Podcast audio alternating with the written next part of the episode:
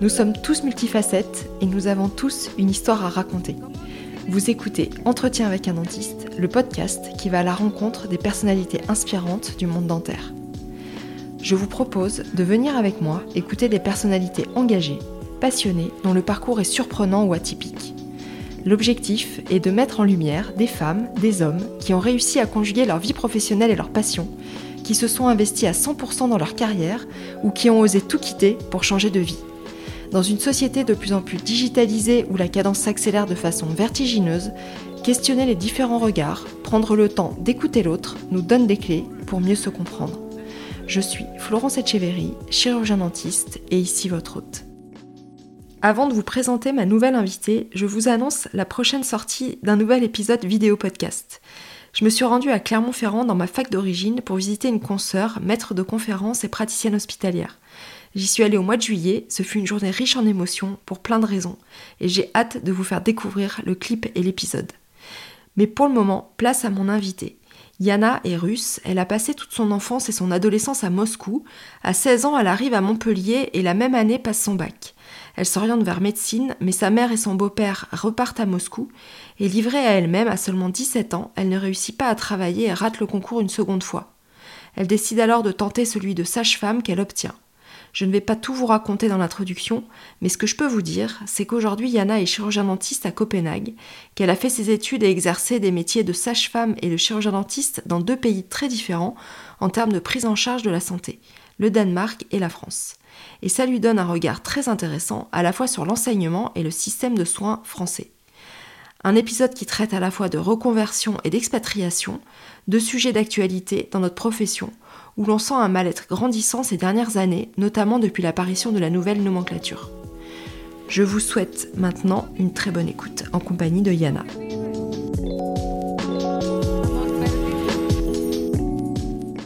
Bonjour Yana. Bonjour. Dis-moi Yana, c'est quelle origine euh, ton prénom? Alors moi je suis née en Russie euh, et donc je suis arrivée en France, je sais plus, mais je pense que j'avais 16 ans, donc c'est d'origine russe. Et as, donc, tu as passé toute, euh, toute ton enfance et ton adolescence euh, où en Russie? Alors, j'ai passé mon enfance et mon adolescence à Moscou. Et puis après, donc, j'ai déménagé à Montpellier. Et euh, j'ai vécu à Montpellier de nombreuses années. Et puis après, je suis partie à Paris. Et en 2002, j'ai rencontré mon mari, qui est danois. Et donc, on est parti au Danemark en 2003. Et tu as, des souvenirs euh, de toute ta période que tu as passée à Moscou? Ils faisaient quoi ah bah oui, bien sûr. Tes, parents, tes parents faisaient quoi? Alors ma mère, euh, une partie de sa vie était ingénieure et puis une autre partie ne travaillait pas.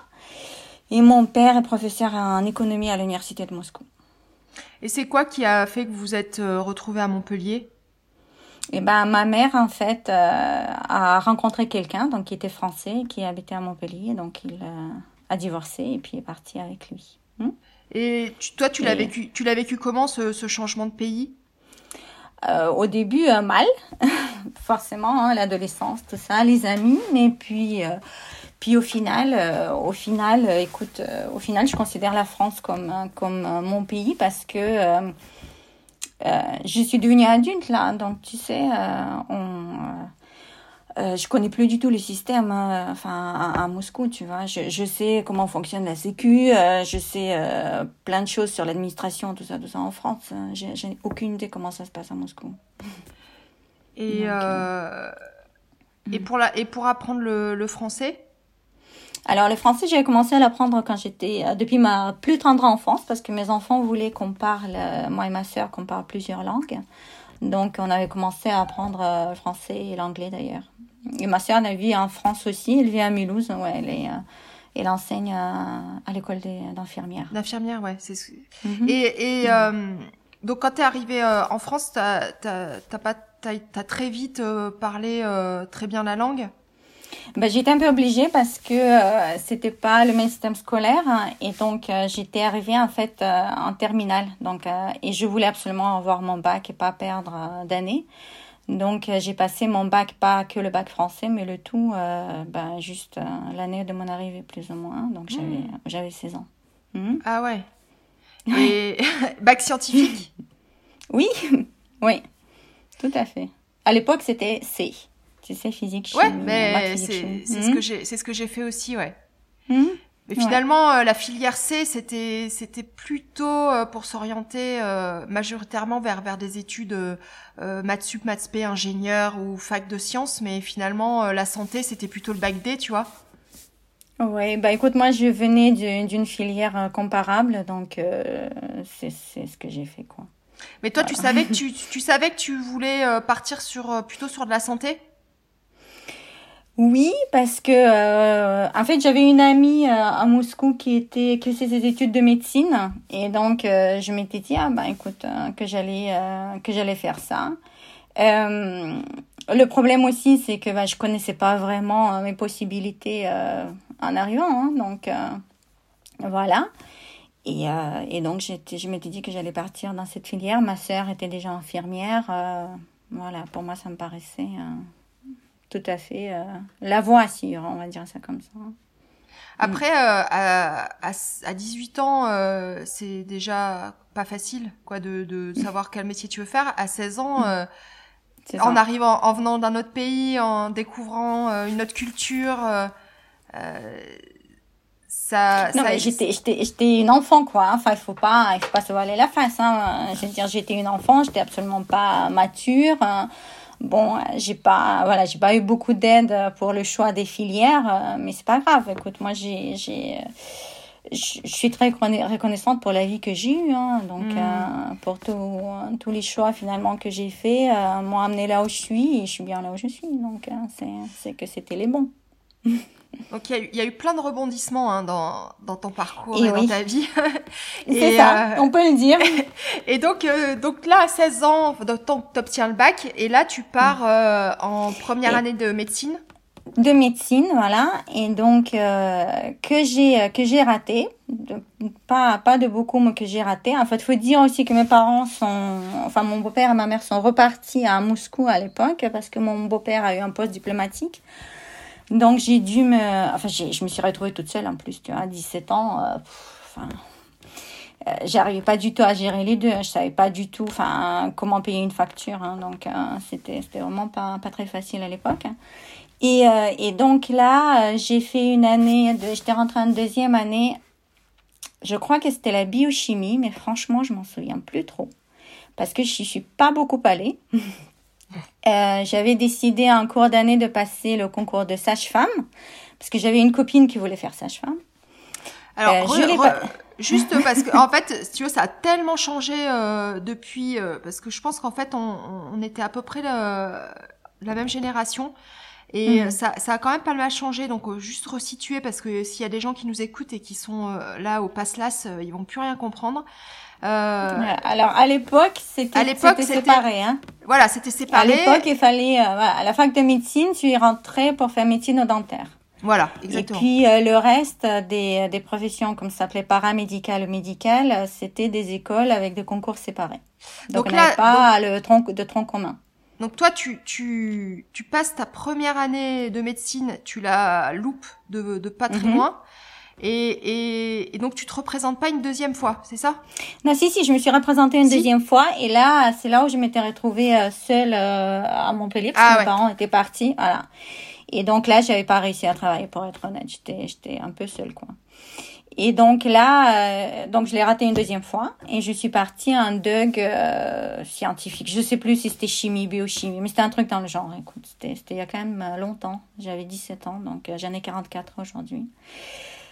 Et, euh, et puis, en cours d'année, j'avais décidé donc de passer le concours de sage-femme que j'ai eu. J'étais arrivée, je sais plus, mais j'étais, j'étais arrivée haut sur la liste. Et donc, j'étais rentrée à l'école de sage-femme de Montpellier, que j'étais devenue sage-femme.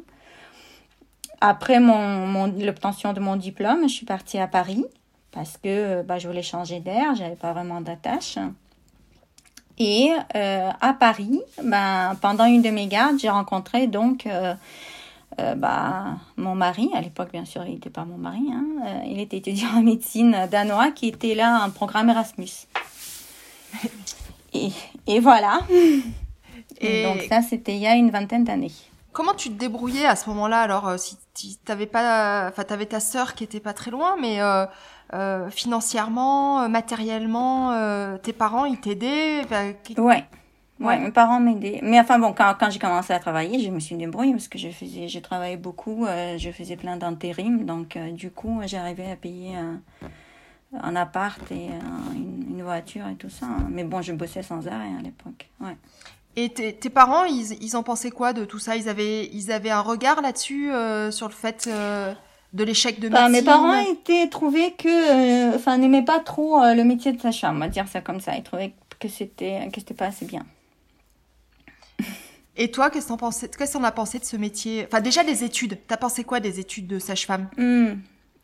À l'époque, écoute j'avais trouvé que c'était dur hein, parce que tu sais c'était le système où on était euh, en stage le matin euh, cours l'après-midi enfin j'imagine que les externes vont, vont, vont, le reconnaître en tout cas les externes en médecine euh, je trouvais que c'était très rigide mais ça je crois que c'est en général euh. Le système d'enseignement euh, français tu sais enfin nous on a ça a été dur pour nous donc il faut que ça soit dur pour vous quoi. Ouais. Euh, c'est un peu ça la mentalité, c'est un peu euh, voilà, c'est un peu rigide, c'est c'est mais bon. Que j'en ai pensé du métier, je trouve que c'est un, beau métier. Moi, j'ai fait plein de trucs sympas finalement pendant en étant sage-femme parce que j'ai fait du SMUR pédiatrique euh, j'ai voilà, j'ai fait de l'écho après enfin donc ça a quand même des possibilités hein, qui sont sympas. Mais j'ai trouvé aussi que c'était extrêmement dur physiquement. Hein, parce que euh, mentalement aussi, certes, mais physiquement, euh, faire une garde de 24 heures, euh, dormir et partir sur une garde de 24 heures, c'est quand même très très dur, hein, il faut, faut, le dire. Surtout qu'en France, si tu as une garde de 24 heures, ben, il ne faut pas compter dormir plus qu'une heure ou deux. Hein, donc, Et ça dure combien de temps les, les études de sage-femme? Alors à l'époque, c'était 4 ans. Là, maintenant, je pense que c'est 5, avec le tronc commun. Mais c'est parce qu'en première année, en fait, il fallait qu'on apprenne tous les gestes que les infirmières peuvent euh, euh, faire, hein, puisqu'il fallait qu'on. les sages-femmes françaises ont le droit de travailler en tant qu'infirmière aussi. Donc, on a fait. Euh, hmm. Hmm. Et donc là, tu, tu rencontres ton, ton mari, lui, qui vient de, du Danemark. Oui. il, était, il, faisait, il était interne en, en, quoi? Il était externe, il était un ah, il était externe. Erasmus. Ouais. Hmm. Donc, il était externe. Bah, il était dans le service de gynéco-obstétrique, hein, forcément. Voilà. Et, et c'est quoi après? Alors, vas-y, explique-moi un petit peu la suite, parce que euh, euh à, quel moment tu as, décidé euh, que finalement euh, c'était dentaire et que tu voulais te remettre dans, dans le bain des études? Dentaire, ça a été, euh, euh, c'est un peu marrant parce que en fait, euh, récemment, j'ai retrouvé une copine, bah d'ailleurs celle qui faisait médecine à Moscou, qui habite maintenant dans un autre pays, et elle m'avait demandé ce que je faisais actuellement, donc j'avais dit dentiste. Elle m'a dit ah bah finalement tu l'as fait. Et je dis ah bon c'est qu'est-ce que ça veut dire? Et ben il paraît que quand on jouait, quand on était gamine, eh bien je, je jouais que j'étais dentiste, tu vois. Marrant. Ah ouais? donc je m'en souvenais pas du tout, hein, mais bon. Et bah, arrivé au Danemark, en fait ici le système de santé n'est pas tout à fait le même qu'en France. Donc euh, pour les sages-femmes entre autres, ben tu il n'y a pas vraiment de, privé. On travaille à l'hôpital, euh, c'est plutôt salle d'ac. suite de couches, voilà. Enfin, c'est pas, c'est pas tout il n'y a pas d'hospitalisation à domicile, ce genre de choses, des offres qu'on a en France euh, aussi pour les sages-femmes qui bossent dans le privé. Et moi, j'en avais vraiment, vraiment marre du, de l'hôpital et d'avoir des, euh, des chefs, quoi. Moi, c'était, vraiment pas, c'était vraiment pas mon truc. Et donc, euh, je te coupe, mais tu étais toujours sur Paris Quand on s'était rencontrés? Non, non, je dis arrivé, non, non, je dis quand j'étais arrivée, enfin, à Paris, on avait commencé déjà à en parler avec mon, enfin à l'époque c'était mon copain, donc euh, parce que euh, moi je voulais devenir ma propre chef, et il m'avait dit bah pourquoi tu ferais pas dentaire alors? Et je m'étais dit, enfin quand même, euh, me retaper les études, je sais pas. Et puis après, on est parti euh, au Danemark. Donc là, il a fallu faire d'autres choses. On a, on s'est marié, on a fait des enfants, voilà. Mais j'avais quand même toujours cette idée dans la tête qui me, qui, qui, qui me trottait dans la tête. Et je m'étais dit, à un moment, j'étais enceinte de notre troisième enfant. Et je m'étais dit, bon, ok, si je vais vraiment changer, bah, c'est maintenant ou jamais. Et donc ici, c'est, euh, c'est un concours sur dossier. Euh, donc j'ai présenté mon dossier et je suis rentrée à la fac dentaire en 2009. Donc ça, c'est à, Copenhague. Ok. Ouais. En, mhm. en, sachant que euh, c'était un, un, diplôme euh, uni, de l'Union européenne et qu'après tu pouvais aussi euh, t'installer dans toute l'Union européenne. Je me suis pas posé cette question pour être honnête. Hein. C'était vraiment, je, je voulais changer je, et, c'était le métier vers lequel je, je voulais m'orienter en fait. Donc, mhm. voilà. Donc là, combien d'années d'études en dentaire au Danemark? Cinq. Cinq. Tu as trouvé des mm. différences entre euh, les études, euh, euh, l'enseignement euh, danois et l'enseignement français? Et, français Énorme, énorme. Alors, euh, la, la, je dirais que le principe, déjà, la hiérarchie ici, enfin, le, pays n'est pas aussi hiérarchiquement organisé qu'en France. Donc, c'est beaucoup plus plat, si on peut, si on peut le dire. C'est plus horizontal, quoi oui, enfin, bon, déjà on se tutoie avec les profs, hein, on les appelle par leur prénom, ils nous appellent par, par les prénoms. Mais ça, c'est la langue euh, qui veut ça ou il y a, y a le vouvoiement existe euh Il y a le vouvoiement, mais en fait, la seule personne qu'on vous voit ici, c'est la reine. Hein, mais bon, à part ça, voilà. D'accord. Donc, euh, c'est les deux, je dirais. Et puis, mais c'est aussi la mentalité. C'est aussi, voilà. Et puis, la, la principale différence que j'ai trouvée, en tout cas, c'est que les profs ici, en général, sont là pour t'aider. Ils, ils te le font comprendre. Hmm. C'est-à-dire que euh, tu viens, euh, si tu as un souci, bah, tu peux très bien te pointer euh, dans le bureau de, ton, de, de n'importe quel prof. Il va prendre le temps de t'expliquer les choses que tu n'as pas comprises.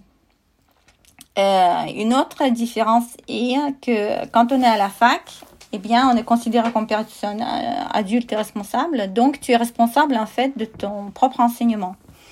C'est-à-dire que si on, bah, je sais pas moi, si on prend la physiologie, bon, bah, il faut que tu apprennes la physiologie. Mais ça veut pas dire, on va pas te donner un livre hein, que le prof X a écrit, qu'il faut que tu lises absolument, que tu apprennes par cœur. En fait, tout le monde s'en fout. Quel livre tu vas lire? Le truc, c'est qu'il faut que tu connaisses la physiologie humaine. Personne va te demander ce que le prof a dit en cours, parce que d'ailleurs, les profs vont pas traiter de tous les sujets, ils vont, enfin, de tous les sujets, ils vont traiter des sujets qui les intéressent ou qu'ils trouvent difficiles à comprendre et donc qui veulent bien expliquer aux, étudiants un peu mieux, tu vois. Hmm. Oui, ça, ça laisse rêveur. Et tu, tu t'as senti, il y avait, y avait du stress quand même aussi, euh, tu vois, lié à la, à la clinique, lié, euh, euh je sais pas, à, des quotas, euh, à des résultats que vous deviez rendre? Alors, je dirais encore une fois, oui, non, bien sûr qu'il y, a toujours le stress des examens. Enfin, je veux dire, ça, tu peux pas l'enlever. Hein. Il, y a, il y a toujours du par cœur. Bon, l'anatomie, tu l'apprends. Hein. C'est, t'as pas trop vraiment le choix. Par contre, la clinique, bah, c'est pareil. C'est pas, il y a max 8 étudiants par, euh, par prof en clinique déjà. Euh, donc chaque étudiant a son, propre fauteuil, sauf pour certaines matières, on, est deux par, euh, comme la, la, la, les pathologies orales, ce genre de choses, le plus de et puis, si on n'arrive pas à atteindre ces quotas, eh bien, en fait, il y a les créneaux ouverts tout le mois de juin, je pense, jusqu'au mi-juillet, pour les, pour que les, où les profs sont là pour qu'on puisse rattraper ces quotas. Donc, il suffit juste de venir et euh, voilà. Mm. Donc, encore une fois, c'est un système qui est fait pour qu'on pour qu'on avance et pas pour nous refouler ou pour nous faire sentir qu'on connaît pas assez bien, quoi. Ouais. C'est vraiment ça. Mm. pas, c'est vrai que tu as eu l'exemple des études de sage-femme que je connais pas et t'as pas, t'as pas vécu dentaire euh, en France. J'ai des amis qui sont partis euh, en France euh, pour, pour, tu sais, un semestre. Hein. Ils étaient. Ah oui. Et alors? Mm. Ils étaient un peu choqués. c'est bien de le dire. non mais franchement, mm. il faut le dire. Alors. j'ai eu l'occasion de faire un, un, épisode qui est déjà sorti au moment où on se parle avec un, un ingénieur qui, euh, qui a 35 ans euh, a, mm. choisi, a choisi de se reconvertir et a intégré la fac de dentaire. Et avec sa mm. vision d'adulte et de, mm. de personnes qui arrivent en ayant vraiment choisi là où il voulait être. Euh, et puis je veux dire, à 35 ans, euh, euh, tu t'adresses pas, enfin on s'adresse pas à toi comme quand tu as 18 ou 20 ans. Enfin, et il a été, il a été choqué Ouais, il a été choqué. Et, euh, et c'est vrai que c'est encore trop tabou. Et, et voilà, je, je, moi, j'aimerais aussi que le message passe et, et qu'il y ait une prise de conscience de, de ça, en fait. Alors, évidemment, euh, ce qui est un peu dur, c'est que quand je dis ça et qu'il y a des, la plupart des enseignants euh, qui m'entendent, je sais que c'est des, des, enseignants qui font un travail mm. euh, que j'admire euh, mm. Donc, euh, je veux surtout pas qu'ils se sentent visés par ça parce que c'est vraiment pas l'objet.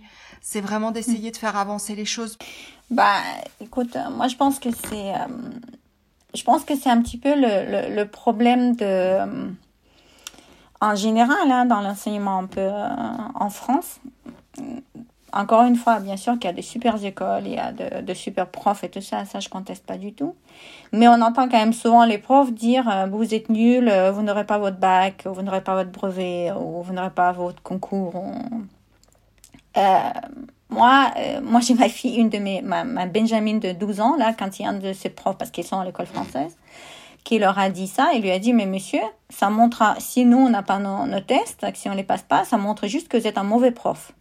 c'est bien dit ça. En fait, ouais, en fait, c'est ça la mentalité danoise. Mm. Si tes élèves ne, sont, sont mauvais, c'est que toi, t'es pas, t'es pas bon en tant que prof. Et je pense que c'est surtout ça qui est un petit peu euh, tabou parce que le, le, les profs en France, que ce soit dans les systèmes scolaires, euh, universitaires, sont de sont un petit peu font un peu ce qu'ils veulent ils décident un peu ce qu'ils ce qui ouais décident un peu de tout je pense qu'il faudra commencer à considérer que les gens qui sont à la fac sont quand même des gens adultes hein, ils sont quand même motivés pour pour être pour en être arrivés là mm. Et qui et que si un prof veut avoir du respect bah il doit le même respect aux gens qui l'enseignent mm, mm. pour moi c'est vraiment le b à bas de l'enseignement et c'est vrai et euh, après, euh, donc une fois que tu as fini ton tes études, euh, y a, ouais. pareil, tu as, as, une thèse euh, à présenter? Oui, en fait, tu en as deux. Enfin, tu as une après euh, trois, trois années, hein, ce qui s'appelle ici le baccalauréat. Je sais que c'est pas le baccalauréat, c'est ça correspond à la licence. Et après, tu, tu as une thèse à présenter à la fin aussi. Et tu es resté euh, bosser euh, au Danemark suite à, à tes études? Alors, euh, donc une fois qu'on finit ici, en fait, euh, on n'a pas le droit, si tu veux, d'ouvrir un cabinet tout de suite. Il faut qu'on ait euh, six mois, on travaille euh, sous supervision, trois mois dans le public avec les enfants, puisque les enfants ici sont suivis par les dentistes, euh, ben, enfin les pédos, mais c'est en fait c'est les dentistes qui travaillent dans les écoles, c'est les, cabinets qui se trouvent dans les écoles, qui sont publics, hein. donc les dentistes sont salariés. Et euh, trois mois dans le privé, ou en tout cas ce qui correspond à un temps plein, trois mois dans le privé et dans le public. Et donc j'avais commencé par travailler euh, ben, en pédo, parce que euh, c'est très difficile de trouver des postes en pédo, donc j'étais super contente que j'en avais eu un. Et puis après, euh, effectivement, j'ai travaillé dans le privé. Et, euh, et puis après, euh, ouais. Donc j'étais restée, euh, j'ai fini en 2014 et on est parti en 2016. Donc j'ai travaillé deux ans ici euh, à, avant de partir en, en France. Où j'ai aussi travaillé plus de deux ans et puis on est revenu fin, fin 2018. Ah, on va en parler mmh. de tout ça. Mais euh, comment t'as fait pour gérer euh, les années d'études? Parce que si j'ai bien compris, t'étais maman euh, de trois ans, trois petites filles euh, en bas âge. Alors ton... à l'époque, oui. Ouais. ton mari, lui, qu'est-ce qu'il faisait? Il était, il était interne pour le coup. Non, il était en train d'écrire, enfin, il était en train d'écrire son PhD, donc le, le doctorat, ouais. Donc comment comment tu tu gérais tout ça? Bah écoute, c'était un peu c'était un peu hard. Hein. Euh, la, les deux premières années, en fait, j'ai commencé mes études, j'étais en congé maternité avec ma troisième, donc je la prenais avec moi à la fac parce qu'elle était nouveau-née et puis moi je, je l'allaitais. C'était possible ça euh, Bah ouais. Ça a pas, ça a posé aucun problème? Non, non, non, non. Même il y avait des profs qui étaient ravis, qui venaient la prendre et la chouchouter et tout. Donc, euh, alors tout le monde, donc bien sûr, il y a eu plein de blagues là-dessus parce que tout le monde disait qu'il fallait qu'elle devienne dentiste parce que vu qu'elle a fait presque toute la première année, euh, voilà. Bon, je peux pas la prendre en clinique, bien sûr, hein, mais, non, euh, mais euh, voilà. Et, alors, à l'époque, ce qui était bien, c'est que mon mari euh, travaillait juste dans un labo juste à, en, en face de, de la fac. donc quand il fallait que je sois là euh, et que je peux pas la prendre, et eh ben j'arrivais en courant au labo avec euh, je tirais mon lait, je lui donnais le bébé puis je puis je repartais. voilà. Et puis euh, donc ça on a fait pendant presque toute la première année. J'étais revenue au travail quand Eva, donc notre dernière, avait 10 mois. Et là, j'avais travaillé, en fait, j'avais pris, euh, ben, je prenais des gardes de nuit, les week-ends et tout ça pour, euh, pour pouvoir en sage-femme. la fac. Mm C'est-à-dire que pendant, pendant quelques temps, euh, tu as continué euh, en intérim ou ton métier de sage-femme Ouais, ouais. Et mm. ça, ça t'a, ça t'a mis le doute ou ça t'a conforté euh, dans ton choix? C'est-à-dire que tu t'es, tu t'étais sûre Ah, ça m'a conforté dans mon choix. Hein. Mm. Ça... Mon mari fait, fait toujours cette blague que quand je regarde des reportages sur les sages-femmes, euh, là, en plein milieu de la nuit, et euh, un accouchement, et il dit toujours, et ma femme dit, ah, c'est bien que ça soit pas moi là. donc, donc oui, ça m'a conforté dans mon choix hein, de, de changer de métier. Ouais. Et euh, tout le côté, euh, tout le côté manuel, euh, tu savais que c'était quelque chose qui, qui allait te, te plaire? Oui, tout à fait. Ouais. Ouais. J'ai toujours, j'ai toujours été celle qui soit faisait de la couture ou tricoter, broder. Bon, je le fais plus, hein, mais mais quand j'étais plus plus petite et quand j'avais plus de temps aussi, donc voilà. Mais donc oui, je savais pas que c'était à ce point manuel. Hein, parce que euh, après avoir euh, suivi euh, les cours de cloisodontie, etc., etc., bon, c'est là que tu apprends vraiment l'art dentaire, hein, mais la fac, c'est juste un avant-goût finalement. Ouais. Ah bah oui. Et tu as, eu des, des, des enseignants qui t'ont vraiment servi de modèle ou qui t'ont vraiment inspiré plus que d'autres? Oui, bah forcément. Euh, bah à la fac, on avait une qui s'appelle Oula Palesen, qui est une euh, point, enfin vraiment une pointure en ce qui concerne la dentisterie esthétique. Hein. Elle publie énormément, etc. Euh, donc ça, c'était euh, voilà, je, trouve que vraiment elle fait un travail magnifique, l'a toujours fait. Euh, j'ai croisé un chirurgien qui, en fait, avant était infirmier et donc qui est maintenant chirurgien maxillofacial qui enseigne à la fac, mais qui a aussi son cab, qui, euh, qui en fait, euh, qui, qui, qui, fait, euh, qui donne plein de cours, de, fait plein de formations, des confs, etc., etc. Donc, mais je dirais que, je dirais que je me suis vraiment développée une fois que j'avais fini quand même. Ça, mm. il faut aussi, il faut aussi le dire. Et en sortant, tu t'es lancée dans des formations privées ou des diplômes universitaires? Alors, ici, il n'y a pas vraiment de diplôme universitaire. Ça, c'est un grand truc en France, mais pas du tout ici. Hein. Donc, euh, ici, c'est surtout les, les, formations et surtout des formations à l'étranger. Le Danemark était un pays quand même de petite taille. ah ouais bah oui. Euh, et puis les DU ici n'ont pas vraiment beaucoup de valeur. En fait, ce qu'ils reconnaissent ici, c'est surtout tes compétences. Donc, euh, par exemple, dans le service de chir maxillofacial, euh, les gens qui bossent, ils savent pas forcément s'ils sont, enfin, ils le savent, mais, mais le service ne sait pas forcément s'ils sont médecins, chirurgiens ou s'ils sont dentaires chirurgiens.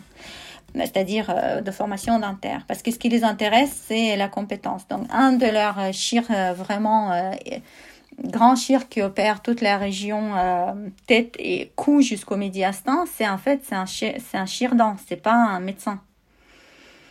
Donc euh, donc euh, ici voilà, c'est pour ça que non, moi je quand je suis sortie je trouvais que j'étais pas très forte en endo, comme beaucoup d'entre nous, je pense. Comme partout. Alors je pense que ça c'est assez universel. Hein.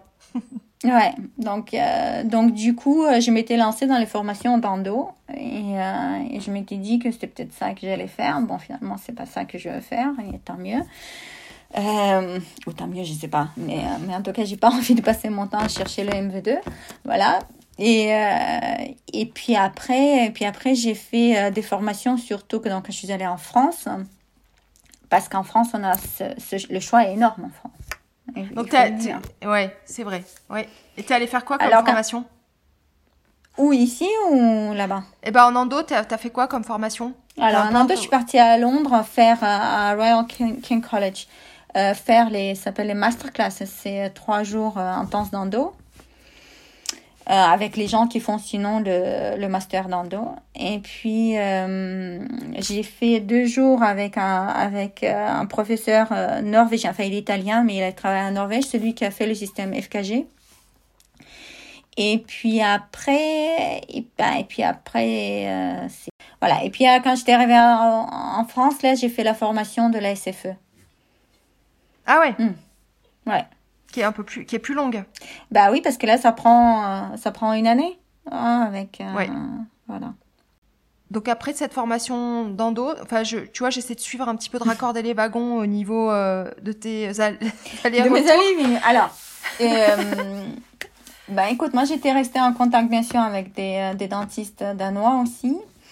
Et le grand truc dont tout le monde parlait, c'était l'occlusodontie.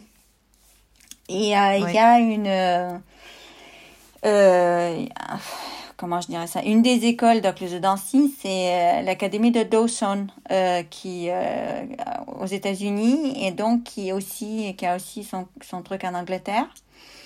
Mm. Ils étaient venus donner les cours. Le, le gars qui s'appelle Ian Bacron qui était venu donner les cours donc à Copenhague et donc j'étais allée j'ai bah, j'ai pris l'avion pour venir le suivre à Copenhague la, la formation ça, ça vraiment, ça m'a vraiment un peu changé la vie parce que, euh, bah parce qu'en fait maintenant je travaille selon ces principes-là. Hein. Donc euh, ensuite j'ai fait plus de recherches là-dessus et j'ai suivi la formation GRF.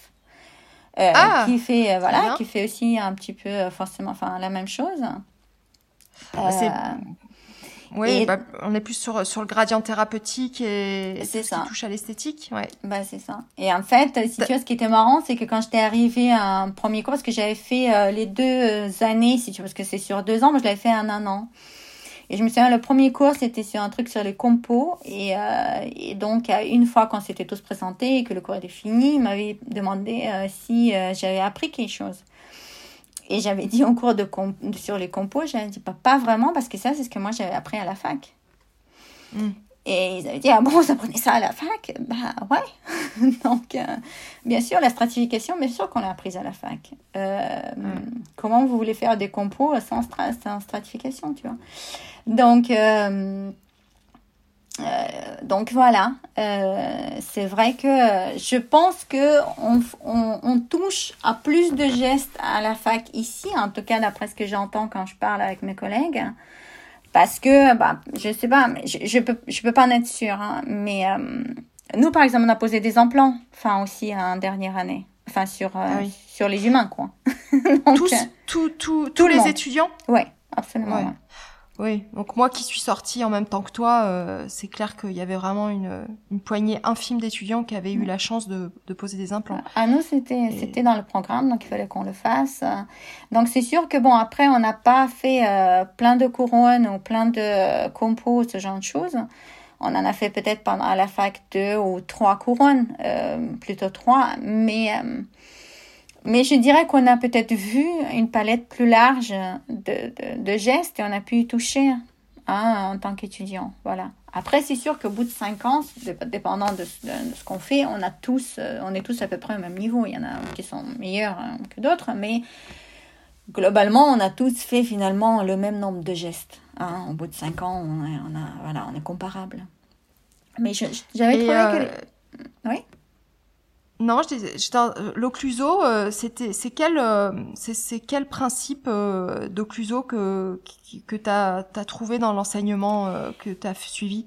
Ouais, alors c'est le, principe, c'est que tu mets, tu fais le diagnostic sur les dents, les mules, tout ce qui est la partie musculaire et la partie articulaire.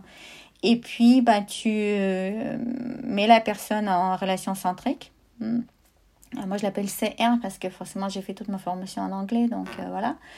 Et, mm. euh, et puis, euh, et puis à partir de là, bah, tu, tu crées ton espace en fait à partir du, de, de, la, de, de cette relation-là. Et tu fais les reconstitutions à partir de là en essayant d'être le moins agressif possible. et toi, tu as trouvé des similitudes. Après, tu me disais, une fois que tu as, fait, que as fait GRF, ça t'a GRF m'a beaucoup beaucoup aidé, beaucoup plu dans le sens où euh, pour faire euh, les, les, les collages, euh, voilà, et les les onlays, les inlays, j'en faisais déjà, mais là, j'avais vraiment enfin, vu comment il fallait faire les préparations. Donc, ça, ça m'a beaucoup, beaucoup plu. Mais tu as, fait tous les cycles? Il y en a, enfin, Aujourd'hui, il y en a quatre, je crois, hein, mais au moment où tu l'as fait, il y en avait trois, je pense. Ouais, enfin, le, le, le seul que j'avais pas fait, c'était le tout dernier, là, les érosions, les érosions, c'est ça. Mmh. Oui, c'est ça, ouais. Ouais, parce que là, j'étais déjà repartie. Donc, euh, j'avais pas. T'étais repartie. ouais, là, j'étais déjà repartie euh, pour le Danemark, donc je trouvais pas là, j'ai pas, j'avais pas la force à, l'époque là de d'aller euh, de nouveau en France, euh, dormir dans un hôtel, voilà, j'avais pas envie. Et puis, et bah, là, récemment, cette année, qu'est-ce que j'ai fait? J'ai fait, bah, j'ai fait en fait tout le cycle d'Osson, c'est trois grands modules sur les, sur les gouttières, le type des gouttières, le, les tests et tout ça avec euh, de la pratique. Et puis ensuite, de là, c'est la planification euh, des traitements esthétiques et, et euh, enfin. Et la troisième partie, je ne me suis, enfin, je sais plus comment ça s'appelle exactement parce que c'est le cours que je vais suivre le week-end prochain. Par contre, c'est un, un, je suis en train de réaliser que pour toi, c'est un avantage énorme parce qu'en fait, tu, tu, parles plusieurs langues. Euh, et de manière complètement fluide. Donc en fait, mm. euh, les, tu, peux suivre des formations en français, en anglais, euh, en danois. Tout à fait, ouais, tout à fait. Mm. En russe non euh, J'y suis pas allée, hein, donc je peux pas te dire. Hein. je sais pas trop ce qui se fait dans la dentisterie russe, pour être honnête. Mais tu, parles, tu, tu, parles encore euh, très bien le, russe ou t'as un peu euh, oublié? Non, non, je, je, parle très bien le russe. Par contre, je, je, connais pas vraiment les termes en, en, dentaire, quoi. Parce que j'ai jamais travaillé là-bas. Hein. Je, je, connais les termes en anglais, en français, en danois, parce que c'est les langues avec lesquelles je, je, travaille tous les jours, mais pas, pas, pas en russe. Là, là j'ai un peu de mal hein, quand j'ai des patients en russe. Ah. Et mm. alors après, après avoir euh, exercé un petit peu euh, au Danemark, vous êtes revenu euh, dans le sud de, de la France avec non, On est revenu à Paris. On est revenu en région parisienne. Voilà, on était allé à, enfin, à l'ouest de Paris, dans une très belle région, enfin Saint-Germain-en-Laye pour être exact. Mm. pourquoi cette région-là? Alors parce que mon mari avait un contact à, Kremlin-Bicêtre, à l'hôpital de Kremlin-Bicêtre. Il voulait bien essayer de, travailler là. Et à Saint-Germain, il y a une école internationale et dans cette école-là, il y avait une section danoise. Et on voulait que nos enfants continuent à, à apprendre le danois. il se trouve que c'était finalement une très bonne école, euh, donc où ils voulaient vraiment vraiment bien euh, accepter les enfants qui venaient directement du Danemark. Et donc, euh, et donc on s'était installé là. Et moi j'ai, moi j'ai travaillé à Poissy. Euh, j'ai acheté un cabinet à Poissy, en fait, en 2016. Et donc là, tu avais quel style d'exercice? Tu travaillais toute seule? Étais, euh, Vous étiez plusieurs C'était une association, enfin on était un SCI, c'était un cab où on était, il y avait normalement deux associés et un collab. Donc moi j'avais commencé en collaboration et puis un des associés était en fait très malade, je ne le savais pas. Donc euh, il, avait décidé de vendre et malheureusement il est décédé d'ailleurs peu de temps après. Hein. Et bon, on a, on exercé un petit peu de pression sur moi, mais c'est ok hein, pour que j'achète parce que c'est vrai que c'était quand même euh, la solution la plus facile. Donc euh, j'avais acheté. Et euh, après, on a eu aussi une collaboratrice. Donc on était deux associés et une collaboratrice. Hmm. Et donc là, tu avais un exercice quoi d'omnipratique tu, tu faisais un peu de tout Ouais, tout à fait. Omni. Enfin, je faisais pas d'implanto du tout. Et la transition, euh, la transition du système de, de, de soins euh, danois au, au, système de soins français, tu l'as vécu comment? Alors, euh, ah, hmm.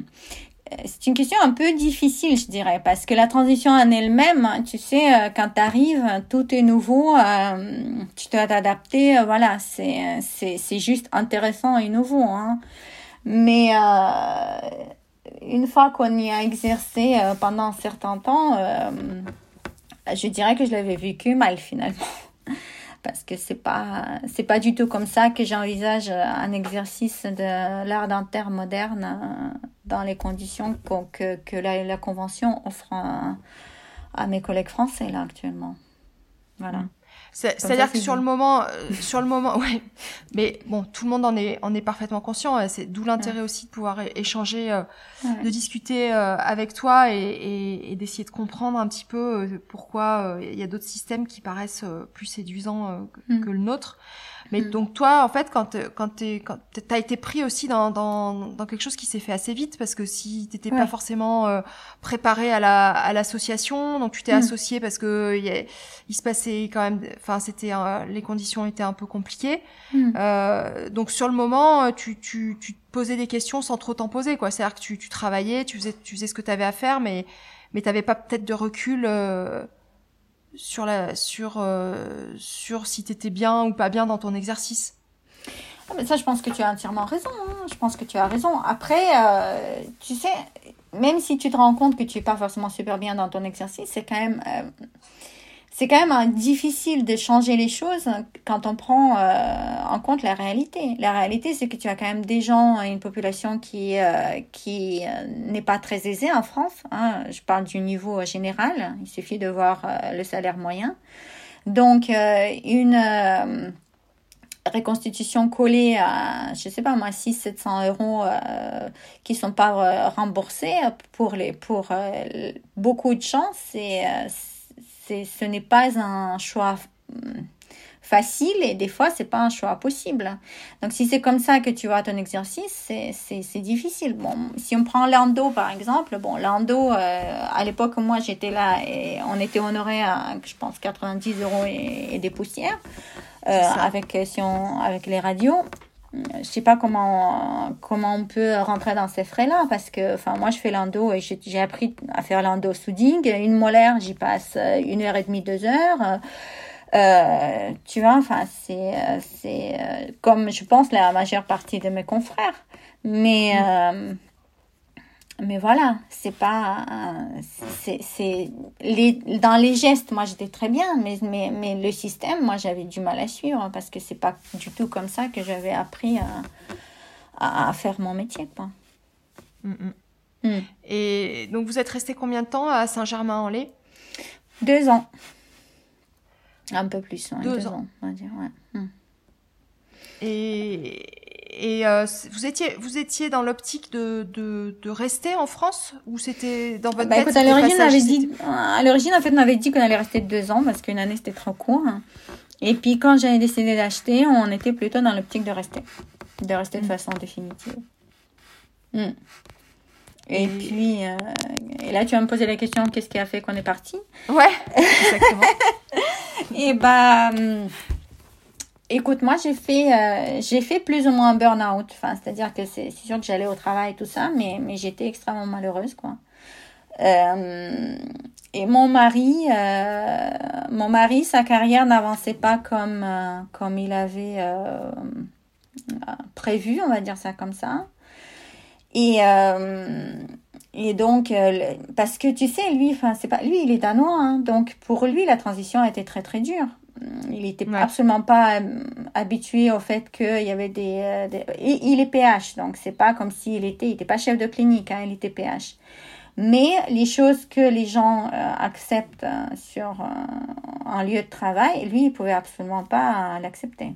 Il pouvait absolument pas accepter que tu avais des des PH qui se permettaient de, de s'insulter, de hurler les uns sur les autres ou de d'insulter les internes et ce genre de choses. Il, il, enfin, tout ça pour lui ça a été ça a été inimaginable, tu vois. Donc euh, donc. Euh, ton mari, il est, il est spécialisé en, néonatologie. il est euh réanimateur en, en, en néonat. Ah oui. Et donc, euh, ce qui vous avait fait revenir en France, c'était, c'était par rapport à, à, son parcours à lui, finalement.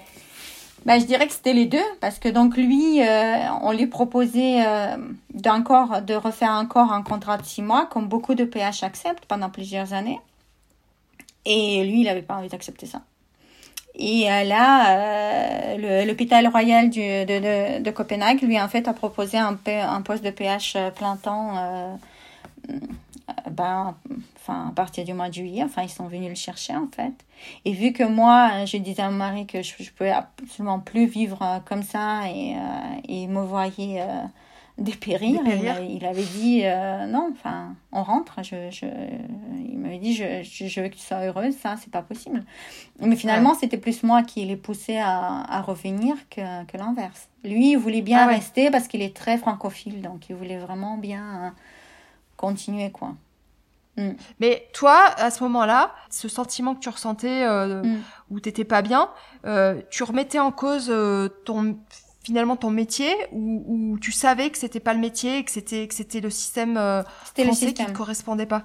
Ah c'était le système le métier je l'ai absolument pas remis en question le métier j'adore mon métier je suis extrêmement heureuse d'avoir fait dentaire hein. ça c'est une des meilleures choses que j'ai que j'ai fait pour moi-même donc euh, c'était le système je pouvais absolument pas euh, continuer euh, comme ça et euh, j'aurais continué, mais j'aurais fini un antidépresseur, hein, je veux dire. Ah ouais.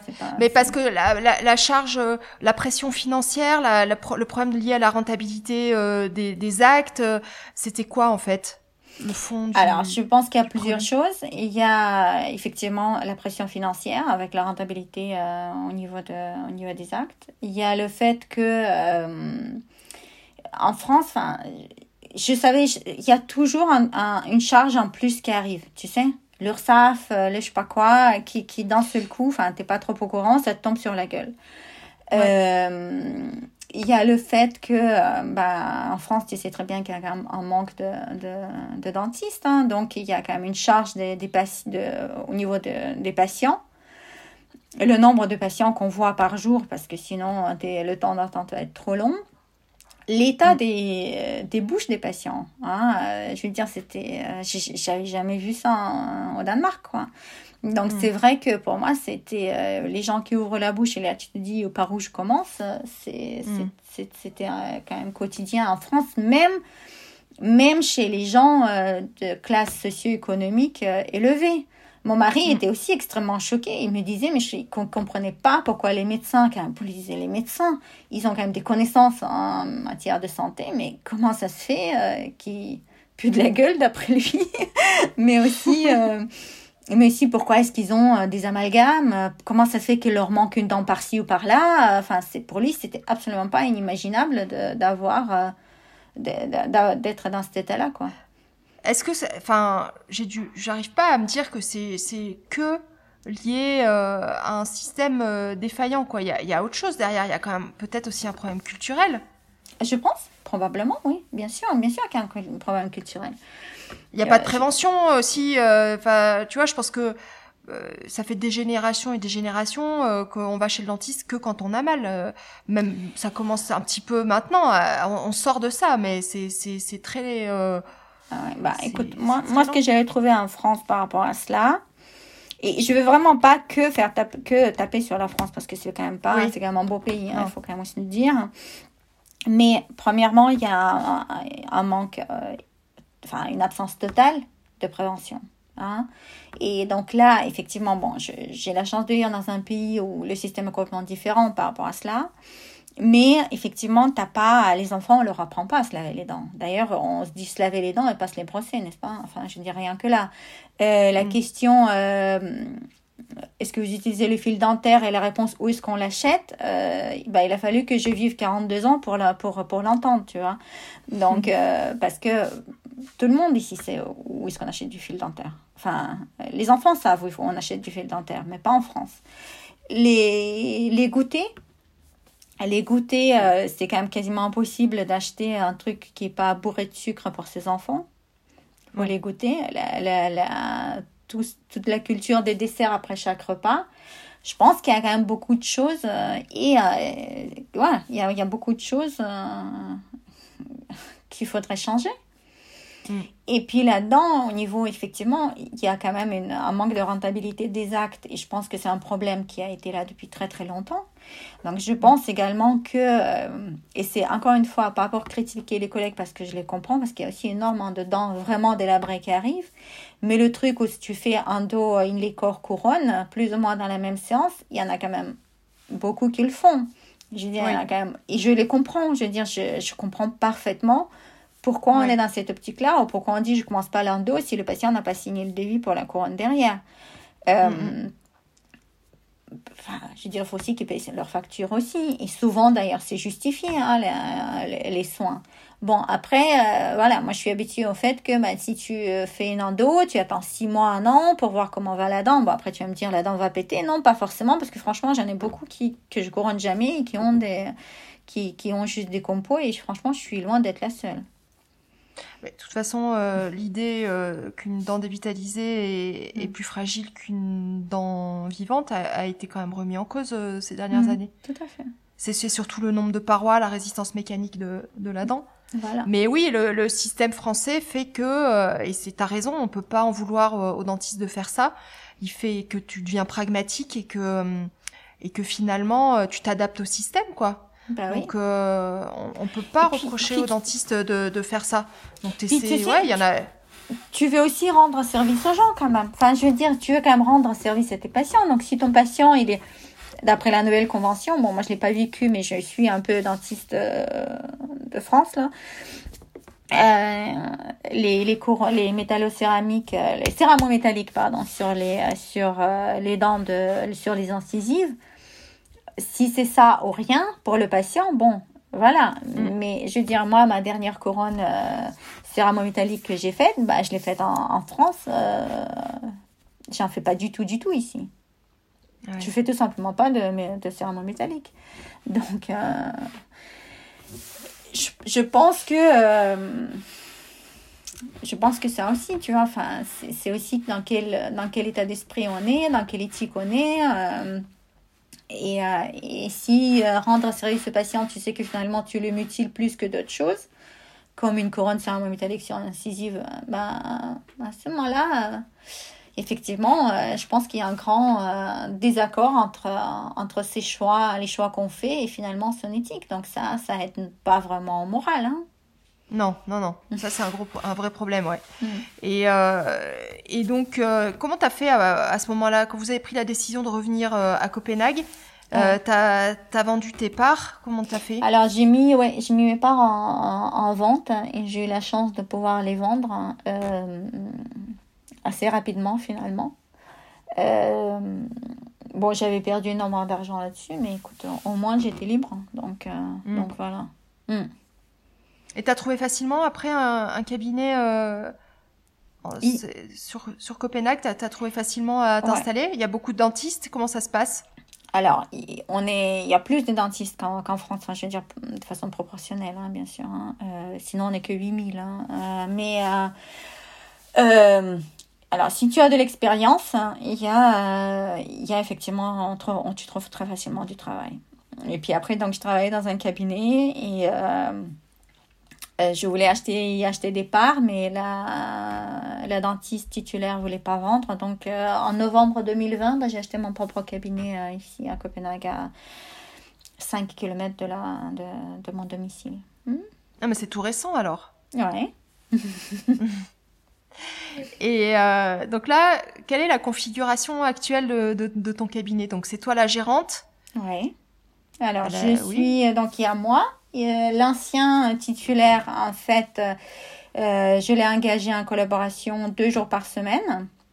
Moi, je travaille quatre jours par semaine. Et euh, j'ai une hygiéniste qui travaille également quatre jours par semaine. Et puis, j'ai deux assistants. Et je dis assistant parce qu'un de mes assistants est en fait un homme. Oui. Et, mm. et j'ai une réceptionniste aussi. Hmm?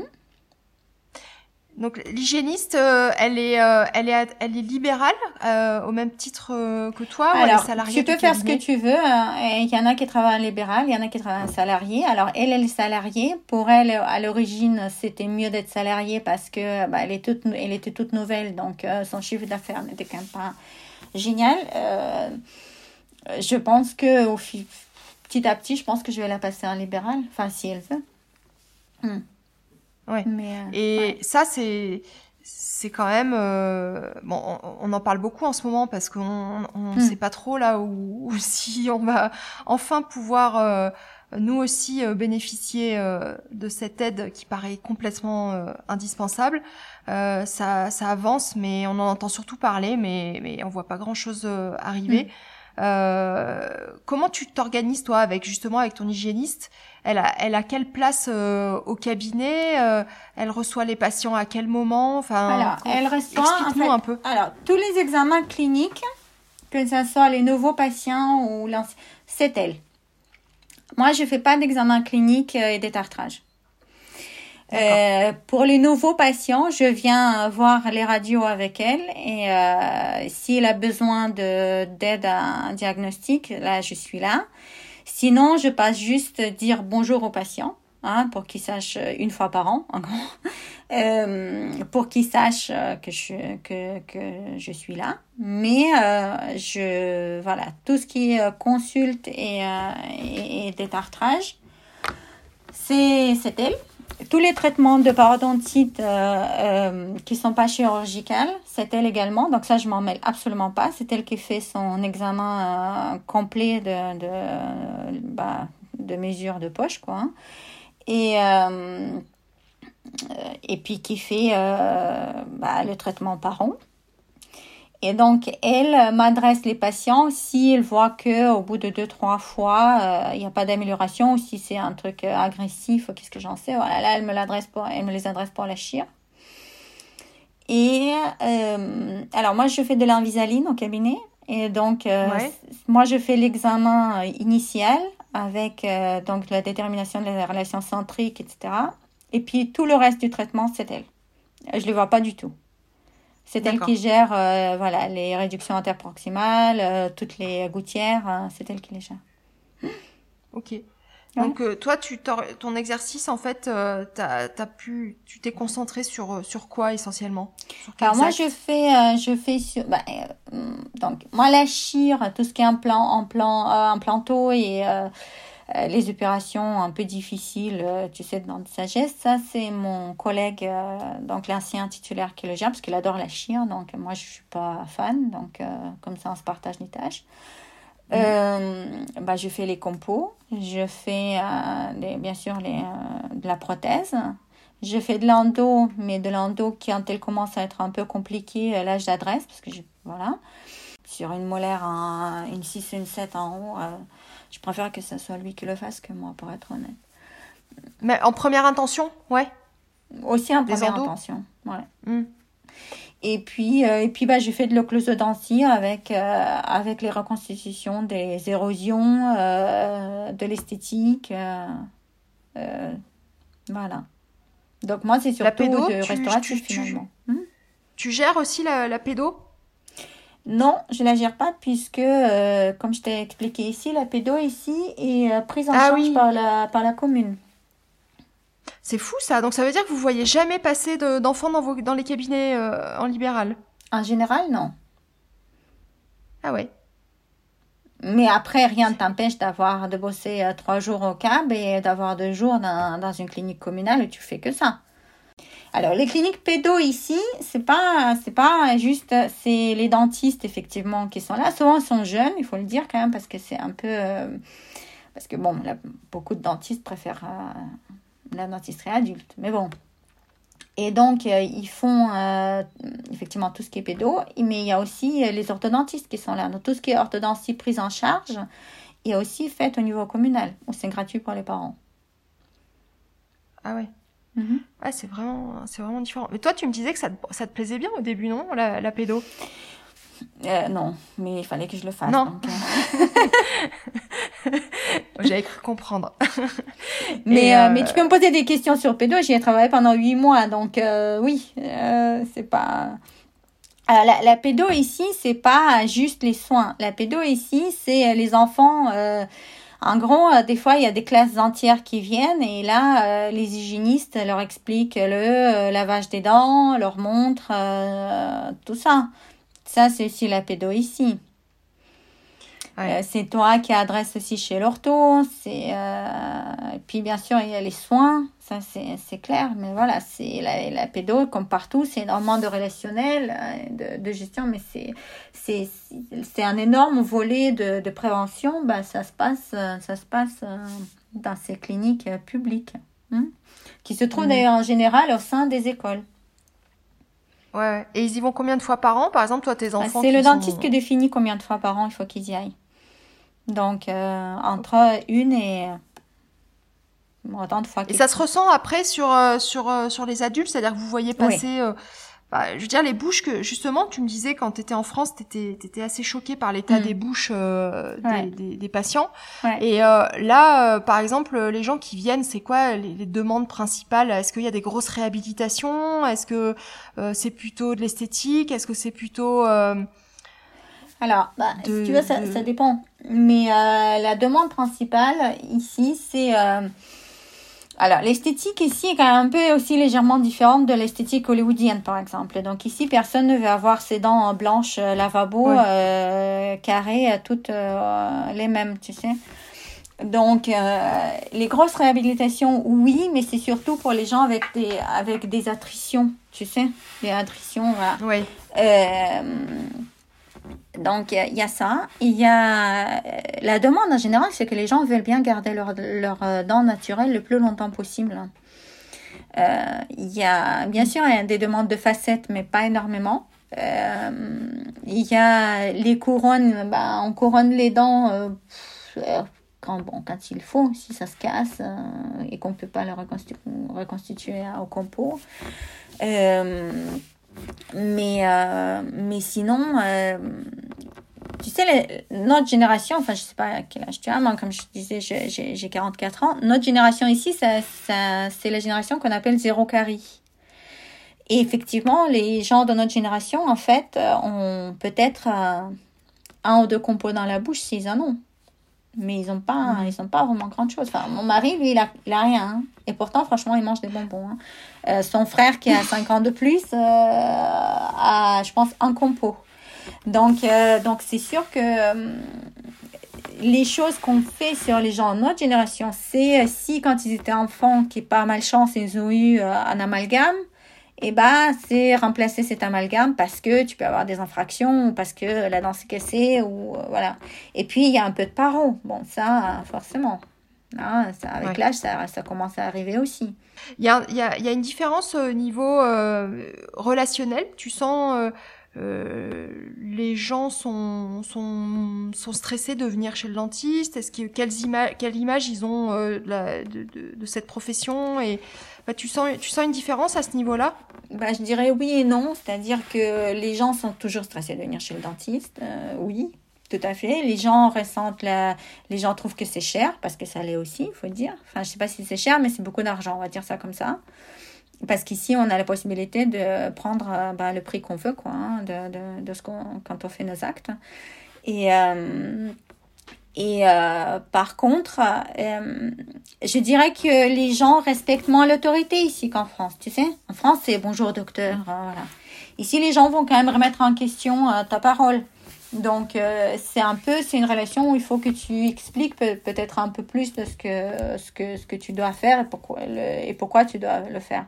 Après, c'est pas parce que tout le monde va aller sur euh, Google et, et, euh, voilà, essayer de faire sa recherche, mais il faut que tu, il faut que tu puisses argumenter pour ta cause, quoi. Hein. Enfin, moi, je, comme je te dis, je fais pas mal de cluseaux. Et, euh, et c'est vrai que quand je commence à expliquer aux gens, euh, en fait, euh, les gens me suivent.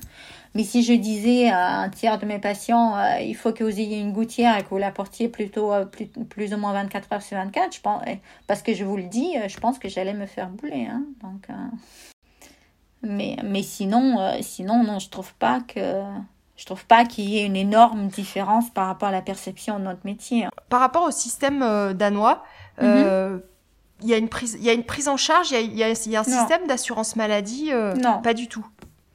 Bah, enfin, quand je dis non, c'est un peu plus compliqué que ça. Mais en gros, non. Si tu veux, les systèmes, les systèmes de sécurité sociale, bien sûr qu'il y a un système de sécurité sociale. Donc, tous les soins, mais je parle pas du tout de dentaire, là. Les soins euh, à l'hôpital, chez le médecin, tout ça, sont gratuits. Par contre, le dentaire n'y est pas. Mais, alors, quand on est conventionné, il y a une euh, partie euh, de nos actes où le prix en fait est défini par la Sécu et donc qui, qui nous donne aussi, qui nous rembourse nous en fait directement. Enfin, le patient ne voit pas du tout cet argent passer. Le patient, le patient doit toujours payer une part, toujours.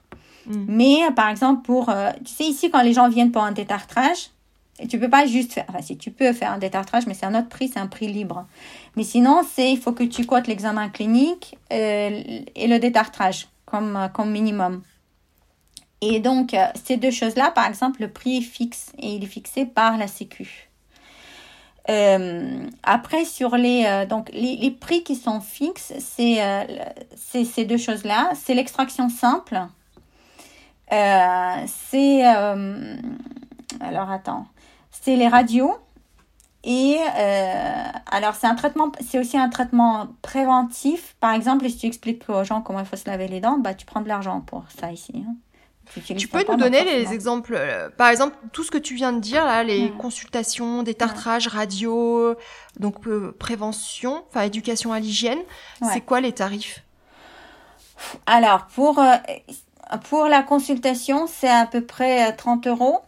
le détartrage a un petit peu plus, dans les 35. Une radio simple, c'est c'est 20 euros. Euh, si c'est les bite wings, donc pour les deux côtés, là c'est 30. Euh, l'éducation à l'hygiène, c'est 25 euh, euros à peu près. En gros, si la consultation standard pour quelqu'un qui vient juste pour un contrôle régulier, il en a pour à peu près 80 euros.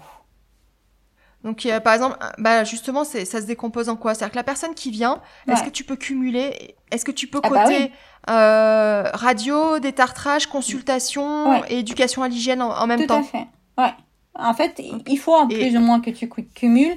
Si, euh, si tu, enfin, en fait, t'es pas obligé. Mais si, si la personne, par exemple, alors, quand les personnes viennent ici, il faut qu'on les place, si tu veux, dans la case verte, jaune ou rouge. Donc, les personnes qui, où c'est vert, c'est-à-dire c'est les personnes qui n'ont, euh, qui n'ont aucun facteur de risque, qui n'ont aucune maladie, donc même pas de gingivite et donc qui ont besoin finalement, leur besoin c'est de venir voir leur dentiste une fois par an. Ça ne veut pas dire qu'ils n'ont pas le droit de venir 15 fois par an s'ils veulent, c'est juste qu'ils n'auront pas euh, le tarif fixe parce que la Sécu ne le donne qu'une fois par an pour eux, pour la consulte et le détartrage. Les gens qui ont besoin de soins, euh, donc c'est ce qui pousse aussi, j'imagine, les gens à faire de la prévention et à faire attention euh, à leur mhm. bouche, parce que sinon ils savent que ça va leur coûter très cher. Euh, alors, euh, bah, encore une fois, tu vois, moi, je je, suis pas d'accord sur la discussion que c'est cher ou c'est pas cher. Moi, je dirais c'est beaucoup d'argent, mais est-ce que c'est cher? Finalement, non. Parce que, enfin, je veux dire, quand je vais chez mon coiffeur, et eh ben, moi, j'ai fait une couleur, euh, coupe couleur, tu sais, enfin, comment ça s'appelle, balayage, machin. J'y laisse bien plus que ça. Hein. Et ça, il faut que je le fasse toutes les cinq semaines n'oublions, enfin, c'est ce que je dis. Je pense qu'il faut, euh, il faut euh, pas oublier qu'on que nous sommes dans un pays qui est quand même assez aisé. Les étudiants ici reçoivent tous une bourse et leur bourse est à peu près de 800 euros hein, quand ils sont étudiants euh, à la fac. Dans, voilà. Donc, ils sont tous là avec leur, leur Mac, moi je, je trouve pas que ça soit cher. Je trouve que c'est beaucoup d'argent, mais c'est pas la même chose que de dire que c'est mm. cher. Parce que nos actes ont une valeur et je trouve qu'on devrait être fier de ce qu'on fait et qu'on devrait se faire rémunérer pour ce qu'on fait et euh, sans, sans, de, sans être dans un coin puni euh, ou euh, honteux, tu mm. vois. Euh, et euh, moi, je pense, enfin, oui. Donc, les gens aussi ici sont dans une, dans une, une autre optique et c'est un pays aussi qui est plus aisé que la France. Mm. Il, faut aussi, il faut aussi le dire. Ouais, les salaires, les, les salaires euh, sont beaucoup plus élevés les salaires sont plus élevés, les impôts aussi sont très élevés. Mais par exemple, un, un, exemple, les étudiants ici, tous les étudiants danois reçoivent une bourse de 800 euros de la part de l'État danois. Donc, euh, pour aller euh, faire leurs études, qui sont gratuites d'ailleurs. Donc, je veux dire, c'est, c'est, euh, pour moi, c'est aussi une question de, de priorité. Si tu peux acheter un iPhone qui coûte quand même 1500 euros, et comme la majeure partie des jeunes ont ici, tu peux te permettre de, payer, de, de débourser 200 euros dans tes dents. Et même 400 s'il faut. Et mm. donc dans tout ça, bah, on, a, on, a, on a beaucoup parlé de mes deux dentistes qui mm. se qui se rejoignent, parlent beaucoup de dentaire. Mais mais tu vois, on a on n'a pas beaucoup parlé de de la ville et du pays, mm. mais surtout la, la ville dans laquelle je, je suis pas allée. Mais franchement, ça donne hyper envie les photos que j'ai pu voir et au niveau de l'ambiance aussi quoi. Euh, tu peux nous décrire un petit peu le, le, mode de vie euh, danois, tu vois, le, les, changements mm. que tu as trouvés entre nos, entre nos deux pays, euh, sur la, la, la, façon de vivre? Ah bah oui. Ah bah, alors, déjà, la famille dans la société danoise a une, une valeur centrale et qui est tout à fait reconnue. Qu'est-ce que je veux dire par là? Je veux dire par là que si tu as un enfant malade, quel que soit ton poste, tu dis je ne viens pas aujourd'hui parce que j'ai un enfant malade et tout le monde te dit bien sûr. Mm. Euh, et, c'est tout à fait accepté. Donc euh, les horaires ici sont très très respectés aussi par rapport à ça parce que on trouve que c'est très important que les familles passent du temps ensemble. Qu'est-ce que je veux dire par là? Bon, mon mari est Bon, moi, je suis dans le privé et je suis mon propre chef, donc je fais ce que je veux. Donc ça, on va laisser de côté. Je vais après parler de mes horaires, ça va faire rêver pas mal de gens. euh, mais parlons de mon mari qui, lui, euh, bosse à l'hôpital, qui est PH, euh, qui est responsable des malformations digestives, ici dans le plus grand hôpital du pays. Il fait max 40 heures par semaine, c'est très respecté. Hein. C'est-à-dire que s'il travaille plus, après, il a des jours de repos, bien sûr. Il, il est à la maison à 4h, 4h30, plus ou moins tous les jours. Il a, il a effectivement des gardes, mais il a peut-être un week-end par mois où il est de garde. Et la garde, c'est 16 heures. C'est entre 3h30, 4h de l'après-midi jusqu'au lendemain matin. C'est pas les 24 heures. C'est jamais les 24 heures. Alors ici, il est d'astreinte parce qu'ils sont aussi des astreintes, en particulier pour les gardes de transport où ils, où couvrent les, les pays. Bon, il travaille le jour, puis après il rentre à la maison euh, à part s'il y a un gros coup d'urgence ou ici il faut aller en transport, bien sûr, c'est d'autres choses. Mais à ce moment-là, il est appelé s'il y a quelque chose où, à ce moment-là, il a une demi-heure pour venir euh, au travail. Donc, déjà de base, euh, c'est c'est différent. Nous, on a eu un souci pour une de nos filles qui, qui a fait un gros coup de déprime. Et il est allé voir son chef, lui en a parlé, et le chef lui a dit tu prends les congés autant que tu veux. Bien sûr que tu auras ta place. Bien sûr que tu as ton salaire. On t'attendra. Alors maintenant, tu me trouves un chef de service de Réa qui dit ça, un de ces PH euh, dont le service a hmm. besoin en ah France. je pense qu'il y en a, parce qu'il y en a quand même beaucoup d'humains hmm. aussi, mais je pense qu'il n'y en a pas beaucoup. Non, non bah c'est pas culturel. Euh, je pense que ça c'est culturel dans le sens où moi je me suis pas mal pris, pris j'ai eu pas mal de prises de bec avec les dentistes en France où euh, on me disait mais mais pourquoi tu dis que ta famille est plus importante que, que ta profession? Tu as quand même fait cette profession, c'est quand même un sacerdoce, c'est quand même pour aider les, les autres, etc., etc. Mais je suis désolée, j'adore mon métier, mais c'est un métier. C'est pas, euh, je veux dire, si, si je tombe malade ou quand je serai vieille, c'est pas mon métier qui va s'occuper de moi, c'est quand même mes enfants. Donc, euh, donc, je pense que déjà, on a une, euh, on voit les choses de façon différente. Quand tu rentres ici à 5-6 heures, c'est considéré comme très très tard ici. ah ouais, d'accord. Donc moi, au niveau de mes horaires perso, moi je travaille entre 8h et 6h le lundi. Je travaille entre 8h et 4, 4 des fois 5 le mardi. Je travaille entre 8 et 3 le mercredi et entre 8 et 4 le jeudi. Je travaille pas les vendredis. Alors, attends, quand tu dis entre 8 et 4, c'est-à-dire euh. que tu commences le matin à 8h et tu finis à 16h, c'est ça? Mm Mhm, c'est ça. tu commences tôt quand même. Donc mon dernier patient, euh, euh, bah, toute la vie commence ici à 8 heures. Donc l'école commence à 8 heures. Donc, hmm, euh, D'accord. C'est, voilà, c'est, c'est pour ça. Donc si tu veux, bon. donc ça c'est la première chose. La deuxième chose, la ville. Bon, le climat est quand même pas génial, hein, il faut quand même dire. Il pleut un petit peu. non mais il fait plus froid, il fait plus nuit, donc il y a aussi des désavantages. Hein. Euh, la ville, nous, donc on habite à Copenhague dans une maison et, euh, particulière. Et euh, alors moi, ce que j'apprécie à Copenhague et ce que j'apprécie au Danemark, c'est quand même plusieurs choses. Donc moi, je suis maman de trois filles. Et être dans un pays où l'égalité homme-femme est réelle et vraiment pas juste un concept, eh bien, je trouve que c'est bah, que c'est très très bien, que c'est une chance.